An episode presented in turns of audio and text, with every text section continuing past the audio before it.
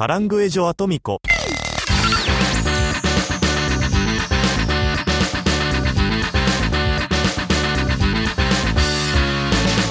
E aí, chuchu! Estamos começando mais um caranguejo atômico. Eu sou o Ruda Braga, estou aqui com meu amigo. Guilherme Gomes e bicho, eu já gravei podcast com febre, eu já gravei podcast gripado, já gravei fanho, mas é a primeira vez, já gravei inclusive nu, mas é a primeira vez, Pode nos poupar desses detalhes mórbidos. é a primeira vez que eu tô gravando podcast com a pupila dilatada, velho. Dilatei, fiz exame de vista hoje, dilatei a pupila, vim pro trabalho parecendo o Black Kamen Rider, com óculos que tapava toda a vista assim. É por isso que gravar sem roteiro tem suas vantagens, né? Você não precisa ler nada. É pode verdade. gravar, né? Esse formato espontâneo do caranguejo. Nós estamos aí completamente à vontade para dilatar nossas pupilas, seja no oculista, seja por métodos ilícitos. Aí não, aí eu não apoio, né? Não, não pode apoiar uma coisa dessa. Chama a polícia, chama a polícia. E aí, chuchus, tudo certinho com vocês?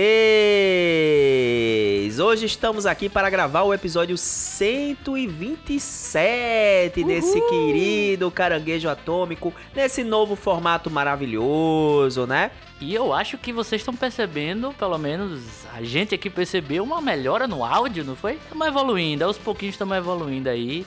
Compramos uma mesinha de som, que já devíamos ter feito isso há muito Há tempo. muito tempo. Nossa, é muito melhor, cara. Vocês perceberam aí que o estalinho do dedo de, de Rudá foi pego aqui pela captação excelente desses BM800 maravilhosos atômicos aqui. Mas é isso, melhorando aos pouquinhos. É nozes. Pois é, pois é. Então já, já vou ah, falando de antemão aqui pra vocês, já pedindo desculpa aqui, né? Qualquer eventual ranger de cadeira, batida aqui no, no- na mesa, qualquer coisa, porque eu me movimento muito. Eu sou o terror de Guilherme Gomes aqui, né? Na edição, porque eu me movimento muito, acabo sempre fazendo algum barulhinho extra, tá? Cinco anos editando Rudá Braga, eu tenho certeza que eu devo ter perdido aí uns cinco meses da minha vida aí, proporcional de atenção e, Tirando o né, tirando o meu né, né? Meu famoso né.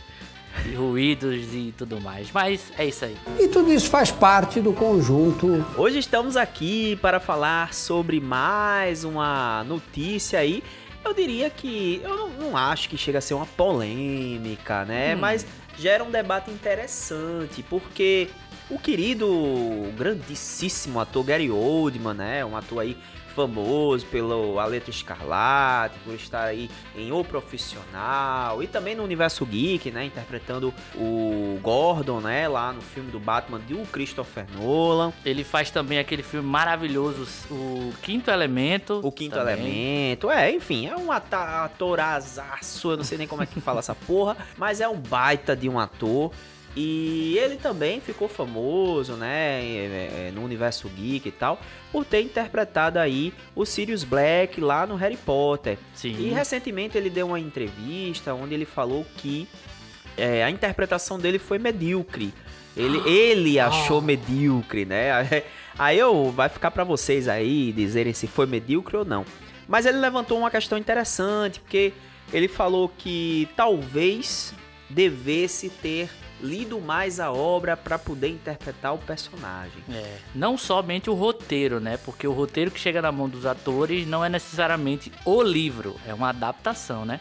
E a gente vai conversar justamente sobre isso, se realmente é preciso os atores, as atrizes estarem cientes do material original para fazer uma boa performance ou não. Mas antes, para ouvir o Caranguejo Atômico, como é que essa galera faz? Ah, tem que entrar aí, ó, no Spotify, no Deezer, no Google Podcast, no Apple Podcast, no Amazon Music, no Castbox, no, no, lá, lá, lá, sei lá mais o que.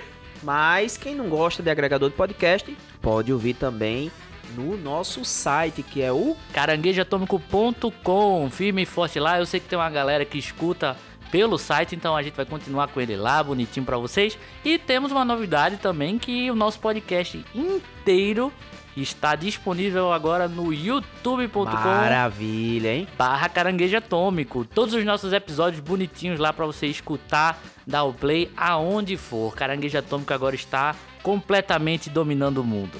É verdade. E estamos presentes nas outras redes também, tá? Sim. A gente tem lá uma conta no Instagram, Caranguejo Atômico Podcast. Pode dar lá, arroba Caranguejo Atômico Podcast, que vocês encontram a gente lá no Instagram. A gente tá postando conteúdo extra no Instagram, né? Então a gente tá sempre fazendo vídeos de indicação. Vão ter outras novidades aí no decorrer das semanas, né? A gente que tá com esse gás aí de 2024, estamos muito empolgados aí com os novos rumos do Caranguejo.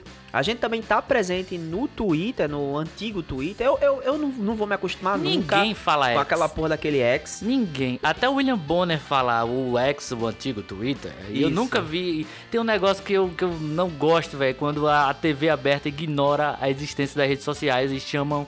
Ah, foi postado em rede social. Não, pô, fala o nome da rede social, é Twitter, pô. Exatamente. É. exatamente.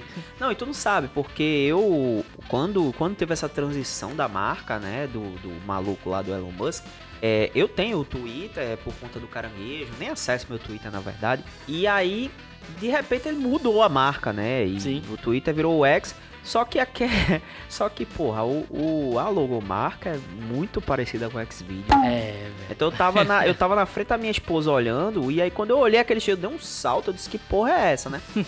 eu já, já tava preparado ali pra tomar uma bronca, porque eu achei que tinha baixado por algum motivo o X no meu celular, né? O X-Video, né? no caso, mas aí depois eu assimilei que era o antigo Twitter. Mas vocês podem encontrar a gente lá, né? Caranguejo AT maiúsculo, tá?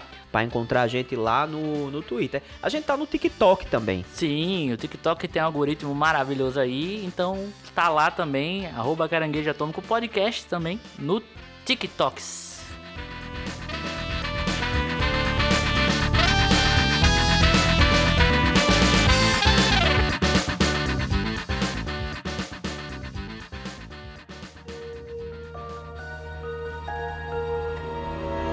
Perfeito. Então vamos começar o programa aqui falando um pouco dessa polêmica aí do, do Gary Oldman, que é interessante porque ela não é isolada, né? A gente, quando pensou nessa pauta, na nossa reunião de pauta aqui, a gente também viu que a Natalie Portman também deu uma declaração falando que antes de fazer a ameaça fantasma, e tudo bem, ela era bem nova lá quando Sim. fez, mas ela disse que não conhecia nada também do universo de Star Wars, né? E aí a gente, pô, pensando sobre essa notícia, é, veio na cabeça essa coisa, porra, é, será que é necessário mesmo o ator ele conhecer a obra pra poder fazer?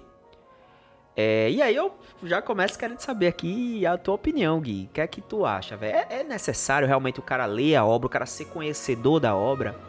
Cara, eu acho que não, velho. Ator, não. Direção, eu acredito que seja importante sim. Até porque a gente tá rodeado de exemplos da cultura pop e de literatura mesmo que foram adaptadas, né? Grandes filmes aí não são originalmente roteiros de filme, vieram adaptados de literatura, né? Seja ela romance, terror, que seja, né? E tiveram adaptações que não foram fiéis, não, tipo, pegaram a marca, não entenderam o DNA dela e fizeram adaptações medíocres assim. Ou até boas, só que se distanciam do, do material original. Posso dar o exemplo aqui de Ilu- Iluminado, de, do meu querido, amado Stanley Kubrick, que virou um ícone do cinema. O Iluminado é um símbolo assim do terror até hoje, com a atuação perfeita aí de Jack Nicholson. Mas se você for olhar o material original do livro e até da série que teve depois do filme, né? Ele se afasta tremendamente do material original. Então, eu acredito que o diretor, quem tá dirigindo, quem tá roteirizando, precisa ter hum, pelo menos noção do que o sentimento que aquela obra quer passar. Eu sei que entre esse trajeto tem muito dedo de executivo, de engravatado, de estúdio para poder modificar essas obras, mas ao meu ver, artisticamente falando, né, no mundo ideal, já diria o Aladdin, eu acho que quem tá fazendo com que essa obra seja proporcionada tem que ter esse direcionamento para ficar perto do escopo ali do DNA da obra original. O ator, eu já acho que não precisa. Eu acho que antigamente, principalmente, por quê? Porque hoje é muito mais fácil cara, sei lá, conhece o material porque é fã, porque viu na internet, ou então não conhece e vai pesquisar quadrinhos, livros, Aham. é, peça, sei lá, na internet consegue ter a- o acesso fácil àquela informação que ele tem que absorver para dar vida, né? Isso antigamente era muito mais difícil e a gente tem atuações de performances aí muito boas de pessoas que provavelmente não sabiam qual é a obra que estavam fazendo ali, né? Exatamente. É. É, talvez o cara também, o cara deu uma nova forma, né? De Sim. você ver aquele personagem, né? Uma nova cara ao personagem, de repente, né? É, exatamente. E assim, eu falando novamente do Jack Nicholson, assim, eu gosto bastante dele. Provavelmente ele não era fã do Batman, assim. Nem sei se ele é, acompanha quadrinhos. Eu acho que pela personalidade dele, ele não é o caso. E ele trouxe um ótimo Eu, Coringa, eu assim. ainda digo que eu acho que por ele ser o Coringa, eu acho que ele ainda ele, ele não só não conhecia, como ele não gostava do Batman também. É, verdade. Mas assim, é, fale mal, fale bem, a interpretação dele ficou pra história aí como o primeiro Batman do cinema, né? Não, não conto nem o Qual é o Batman do Adam do do Adam Romero?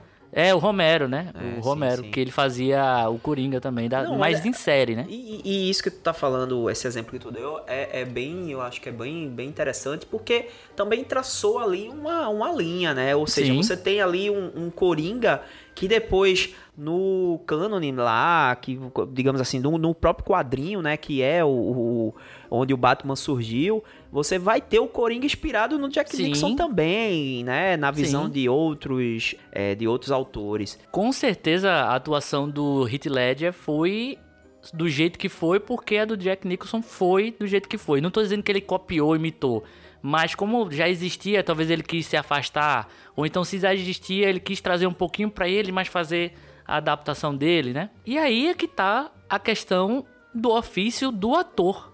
O ator precisa dar vida para aqueles personagens, precisa dar é, emoção em pouco tempo, né? Porque assim, existem filmes que o cara trabalha muito tempo na no personagem, até conhece e tudo, mas tem produções que não dá, velho, não, não dá assim.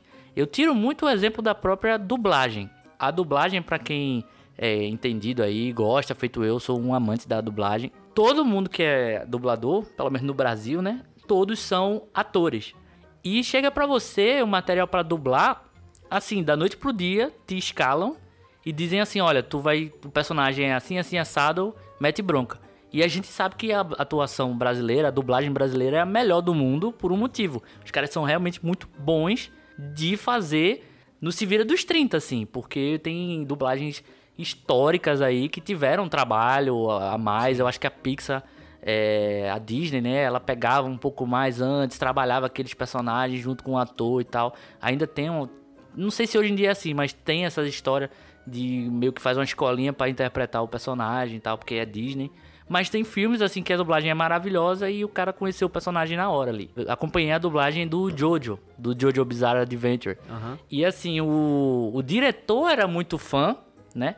Muito, muito fã do, do material original. Ele foi escalado para ser diretor de dublagem justamente por conta disso. E é, ele guiou os atores que chegaram lá para conhecer a obra. Para conhecer não, para trabalhar, para dublar na hora assim. E a dublagem de Jojo é maravilhosa, cara. Então assim, é, eu acho interessante quando tem um conhecimento prévio para você poder botar talvez uma inspiração de tal quadrinho, ou então tal livro, uma cena que você, sei lá, leu antigamente e imaginou como poderia interpretar aquilo de uma forma é, diferente, né? Sabendo que o fã vai gostar e tal. Mas eu acho que é muito mais um direcionamento de quem tá produzindo do que quem tá atuando. Lógico que se casar as duas coisas eu acho interessantíssimo.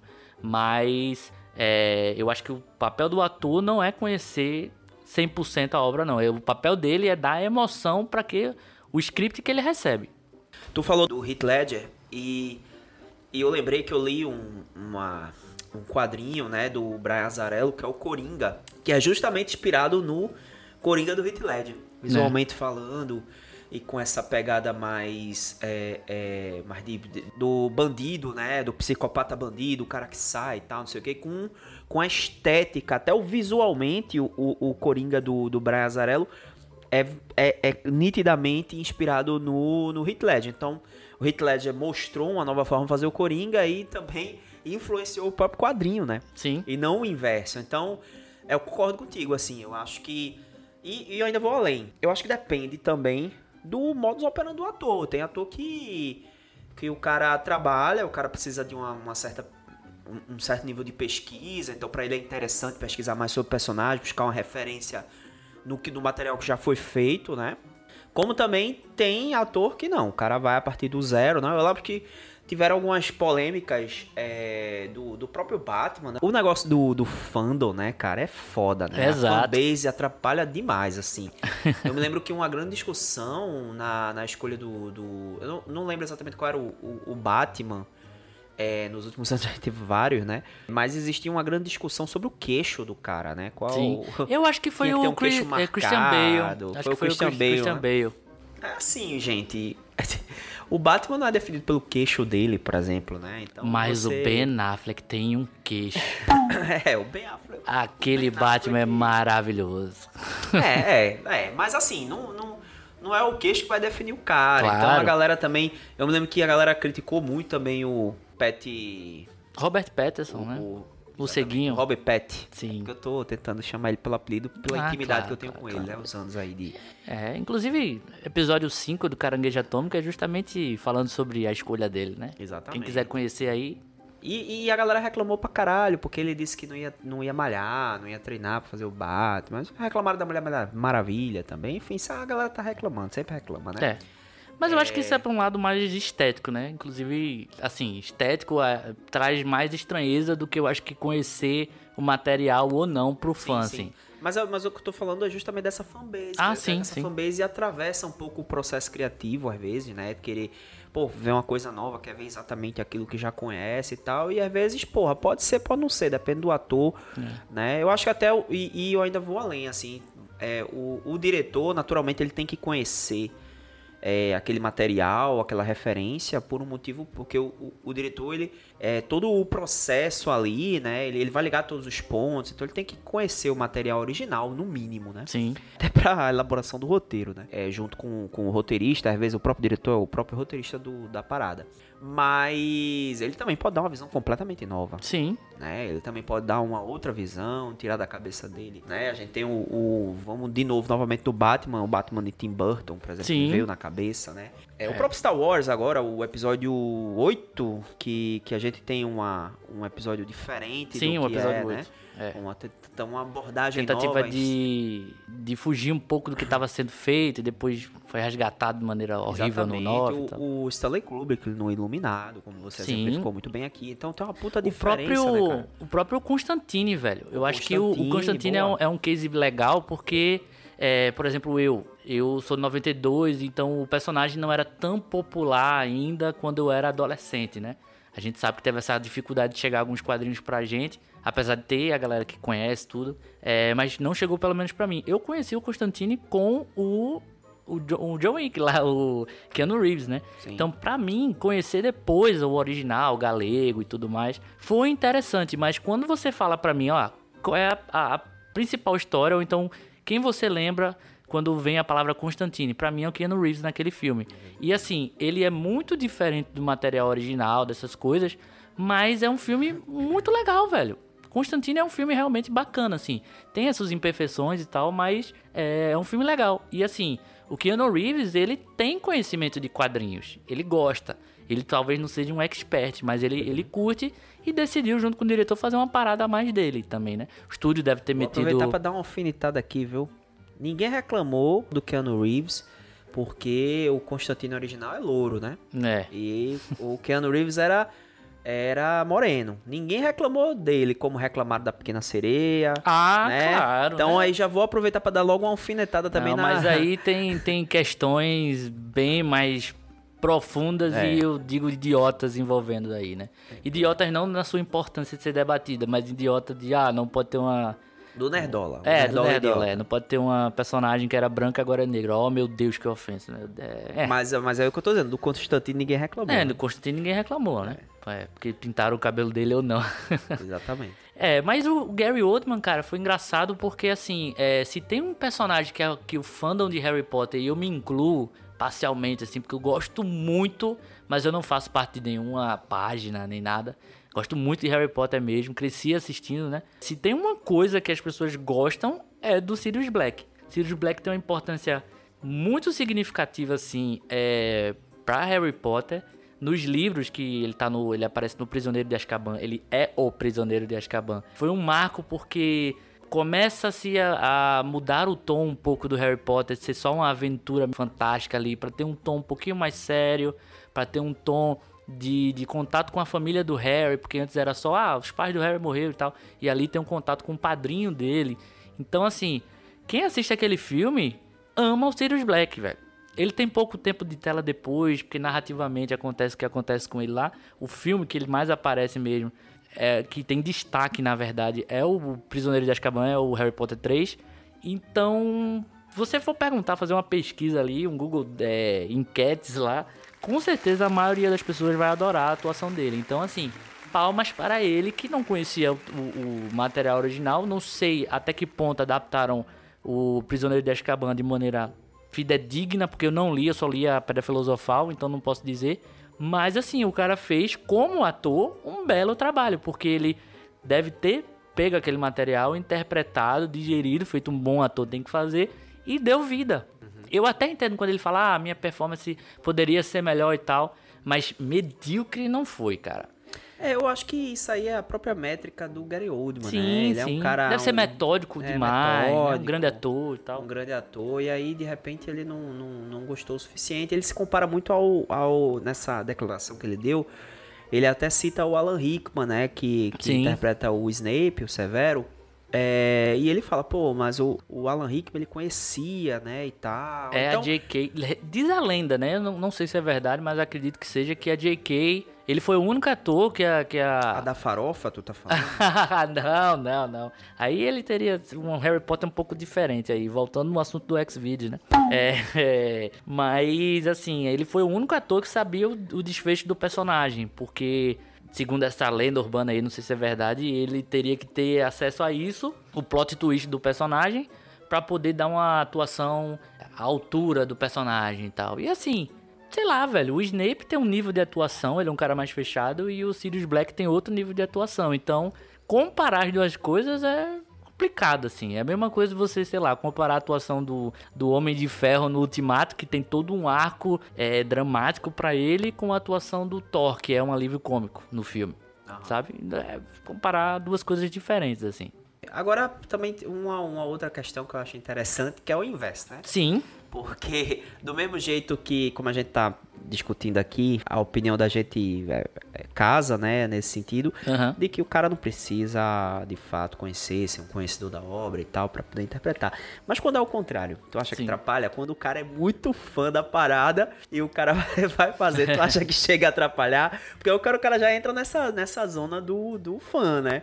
Aí eu, eu não sei, cara. Eu, eu acho que essa coisa também de ser fã demais do negócio. Eu acho que o entusiasmo é bacana. Eu acho que é legal.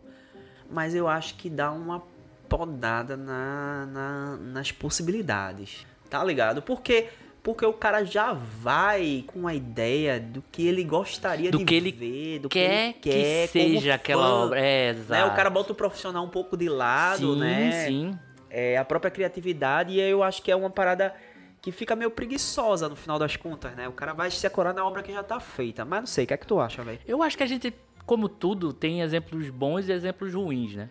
Da mesma forma que um ator que não tinha conhecimento do material original entrega muito bem, a gente tem exemplos de atores aí que fazem um papel que não tem nada a ver com um personagem, né? Que, que a gente cresceu assistindo ou qualquer coisa do tipo, não entende o personagem. Aí eu acho que tem uma problemática. Mas eu acho que tem os dois lados, cara. Eu posso citar dois da cultura pop aqui, que é o Tom Holland, que é o Homem-Aranha atual. Provavelmente ele cresceu, ele tem, ele é um pouco mais jovem, né, do que o, o os outros Homem-Aranha foram e tal. É, mas ele já é de uma geração que tem mais acesso à informação, assim. E o Homem-Aranha é uma figura muito querida de muitas e muitas gerações para cá. Então, ele tinha um background de ginástica olímpica, se eu não me engano. Então, assim, Sim. além dele conhecer certas facetas do personagem, até os filmes antigos mesmo. Diz a lenda lá que ele ganhou os testes porque ele fazia a videotape dando mortal para trás e depois atuava como Homem-Aranha, né? E aí, pô, traz uma carga massa, porque talvez o cara chegue lá com uma, uma movimentação diferenciada e tal. Não digo nem a questão de roteiro e tudo, mas na minha opinião, o Tom Holland ele conseguiu entender o Homem-Aranha que foi oferecido para ele, assim. Ou aquele Homem-Aranha Vingadores, né, da, da escola. Eu acho que ele se encaixa bem, apesar dos filmes em si não serem uau. Tirando o terceiro, que é muito, muito legal, muito divertido mais que os outros dois, por N fatores também, porque tem os três Homem-Aranhas e tudo mais. É, eu acho que ele entendeu o Homem-Aranha que foi proposto ali, se saiu muito bem. E ajuda na, na, na promoção até do próprio filme, porque no momento que ele interpreta um, um personagem extremamente querido ele ganha o carisma das pessoas depois do, da aparição ali do, do Homem-Aranha no, no, Guerra Civil, né? Se torna uma pessoa mais popular e ajuda a promover a marca Homem-Aranha e a marca é, Vingadores, Universo Marvel e tudo. Sim. Foi positivo. Mas tem o um exemplo contrário, que é o que aconteceu com o Henry Cavill, né, velho? O Henry Cavill, que aí interpretou o Super-Homem, é, o mais recente Homem de Aço aí, ganhou os corações de todo mundo, não só por esse filme, mas por, também por ser um cara que é muito nerd, muito conhecedor de obras não tão conhecidas. É o cara que fez live montando PC e aí todo mundo ficou apaixonado por ele. E ele ficou conhecido como o cara que ia atrás dos projetos que ele amava, que ele acreditava. E um desses foi The Witcher. E não era marketing, né? Me parecia bem genuíno. Não né? é marketing, de fato Porque não tem um é. marqueteiro tem, também, né? Tem, The Rock.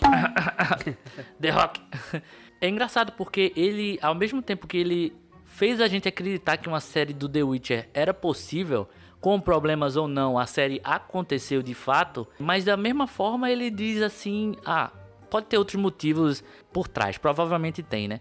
Essa coisa dele volta ou não volta, seu super-homem também, mas ele da noite pro dia chega e fala: Não estou gostando do que estão fazendo na série. Está diferente do roteiro que eu aprendi a amar. Estou caindo fora. Então vou dar o fora daqui, tá ligado, meu irmão? Bicho, eu sei que request, contratar outros atores, acontece em caso de morte, de briga, dessas coisas acontece, faz parte do, do jogo, né? Das regras do jogo. Mas quando você levanta uma bandeira dessa e sai fora pela, em nome da mesma bandeira que você entrou, eu pelo menos fiquei com um gosto amargo, assim, de, de ter que acompanhar outro ator como o Geralt, né? Tipo, eu tava olhando em tela um cara que, apesar das, das problemáticas, ele é um cara que amava aquela parada. Então ele me vendeu, ele me vendeu real que ele amava The Witcher, que tava, ele tava amando o que tava fazendo ali. Quando ele salta fora, eu fico assim, caramba, velho, que merda. Eu não quero ver o irmão do Thor interpretando o, o, o Geralt, né? E aí é quando eu acho que tem as duas questões aí do mesmo da mesma moeda nesse caso do, do ator conhecer o material original. É, a gente tá pegando muito o exemplo do ator, porque a gente partiu da, da questão do Gary Oldman. Da notícia, mas, sim. Mas assim, depende muito também, é, saindo um pouco da questão do ator, mas quando a gente fala da, de todo o a estrutura criativa da parada, né? Que aí passa pelo roteirista, pelo diretor. E aí eu acho que pode ser ainda mais nocivo, porque o ator tá lá, vai cumprir o roteiro. Nesse caso do Henry Cavill, me parece, né? Seu, seu espírito, você me corrija se eu estiver errado. Mas ele tava mais inserido na própria elaboração do roteiro, né? Ele tava na, na, na condição criativa da coisa. Eu posso estar errado, mas pelo que eu me lembro, ele pediu o papel a série já ia acontecer, ele pediu o papel nas redes sociais. Mas me parece que estavam sendo feito em conjunto. É, virou, estavam... virou meio que uma comoção global para ele interpretar o Geralt e ele foi inserido na produção também criativa, até onde eu sei, eu não, não, não posso dar certeza. Não, e ele tinha Caranguejo uma... atômico trabalha com incerteza. É, e não, e ele tinha uma, um cenário, né, diferente do, do Tom Holland, por exemplo, que já tinha uma Marvel muito estruturada, e ele era mais um ator escalado o The Witch é basicamente engrenou e ganhou o corpo e ganhou a dimensão que ganhou.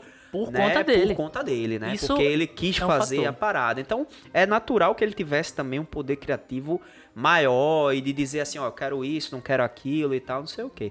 E aí é o que eu acho que é onde tá o problema. Quando o cara é diretor, quando o cara é roteirista, ou quando o cara é um ator assim que tá dentro do processo da elaboração da obra em si, é que pode atrapalhar a fanbase, velho pode atrapalhar, mas eu acho que também tem a coisa do ego. Eu acho que o Cavill, nesse caso, ele saiu também pelo ego. Não estão fazendo o que eu quero aqui. Que ele reclamou muito que não estava seguindo o livro.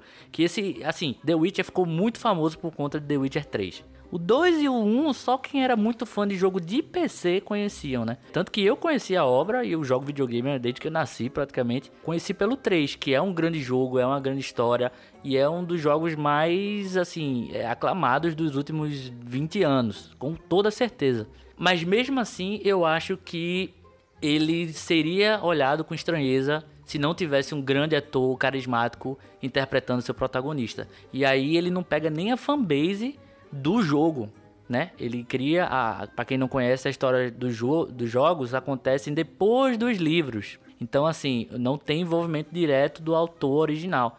Então você já está adaptando uma história que não é do conhecimento das pessoas que conheceram The Witcher através do, do terceiro jogo. Então é um desafio maior. E ele saiu da produção justamente alegando que não estava seguindo esse material original que ele tanto ama. Estava indo por outras vertentes, né? Na segunda temporada a gente até tem episódio aqui. Eles inventaram uma, uma vilã do nada e tal. É, adiantaram a coisa da caçada selvagem para agradar provavelmente quem gostava do, do Witcher 3, que tem a presença da caçada selvagem forte lá. Então, assim, eu acho que foi uma questão de ego, ao mesmo tempo que teve aquela coisa do super-homem, faço, não faço, volto, não volto. Ele tava sendo meio que puxado para todo lado. E ele vazou de The Witcher para fazer Warhammer 3000 e não sei quanto aí. Que também é uma coisa muito hardcore e nerd, né? O jogo, o... Nem sei se é RPG, cara, eu conheço pouco, assim. Eu sei que é muito influente, né? Baseado em Tropas Estelares e tal. O livro, originalzão, né? Mas é muito querido por, por quem é muito fã, assim. E ele aparentemente é muito fã. Então, conselho para quem é da produção e estiver escutando esse podcast, querer o Cavil, não vão por outro caminho que não seja a fidelidade. É, eu vou dizer ele vai vazar. O, vou dizer que o Mads Mikkelsen jamais iria abandonar o papel. Ah, o Mads é um ser de outro de outra dimensão, né, velho? É, eu sempre fiz o apelo aqui para que ele fosse o Geralt de Rivia, mas infelizmente a contragosto foi escolhido o Henry Cavill aí, porque enfim, ele tem mais apelo, né? É, e parece que o Mads estava bêbado na hora do cast, né? Fazendo Druk, ele tava meio bêbado e não, não pôde comparecer, teve ressaca no dia. Assistam Druk. Agora, agora, pra gente. A gente já tá assim caminhando pro final do, do programa de hoje, mas eu queria dar um outro exemplo também que me veio na cabeça aqui. Boa é, que foi o caso do Alan Moore, né? Que dirigiu ali é, os filmes Sim. das próprias obras, né?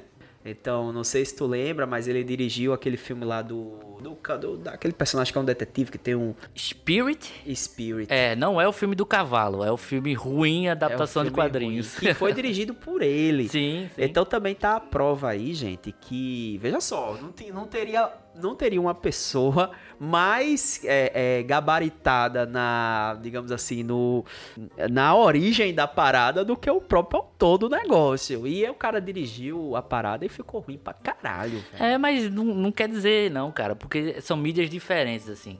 A gente tem um próprio Exatamente. exemplo, voltando para Harry Potter, a J.K. tá metendo o dedo nos roteiros de Animais Fantásticos. E tirando um que é interessante, é divertido, teve aquela comoção de ver um filme de Harry Potter depois que Harry Potter acabou, o 2 e o 3 são muito ruins. Infelizmente tem Mads lá, né? Eu ia falar que Mads só tem um papel ruim, que é o vilão do Doutor Estranho. Ou tem merda? Não, tem merda, muita merda merdas fantásticas de animais fantásticos, mas tem o Mads Mikkelsen lá, né? Que eu ia falar que ele só tem um papel ruim que é no é Doutor Estranho 1, mas ele tem também ruim que é substituindo o então agressor na época Johnny Depp, que aí foi comprovado que ele não agrediu porra é, mas eu acho que o barco já tava fundo. Já, ele já, ter já. aceito isso aí, eu acho que já. ele tava médio. Né? E outro exemplo aqui é a própria Ubisoft fazendo filme do Assassin's Creed, cara. Foi vendido pra gente porque assim, se uma coisa que a galera sabe é que é, filme de jogo é sempre perigoso.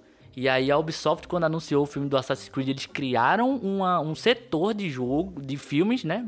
Pra poder diz, dizer pra gente, confiar que, que o filme ia ter material, não sei o quê. Aí eles fizeram uma adaptação do primeiro filme, só que se encaixa na lore dos jogos, e aí foi aquela confusão e saiu um filme ruim.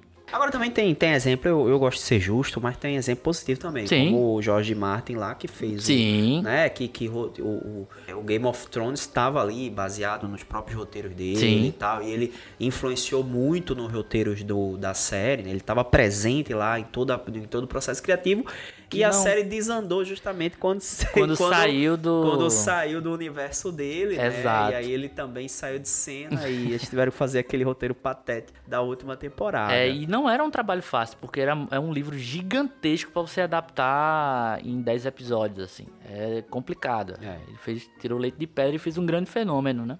Caranguejo Atômico. Pois é, é isso, galera. A gente lançou aí a discussão para vocês. Se vocês puderem aí, ó, quando a gente postar nas redes sociais, dê a opinião de vocês, diga aí o que, é que vocês acham. Sim. Isso, né? Se o ator ser fã demais atrapalha, se o cara não lê é que atrapalha, não é bom. Vou deixar a discussão pra vocês aí, o pau pode comer aí nos comentários, beleza? Espero que vocês tenham gostado do episódio de hoje, beleza? E até a próxima. É isso aí, pessoal. Deixem um comentário lá na rede social que você quiser, porque a gente tá em praticamente todas, então a gente vai ler seu comentário, responder. E é isso aí. Muito obrigado, pessoal, por escutar o episódio de hoje e até mais. Fiquem bem. Até mais. Fiz a parada aqui do Miguel Falabella no, no video show. no final do, do video show.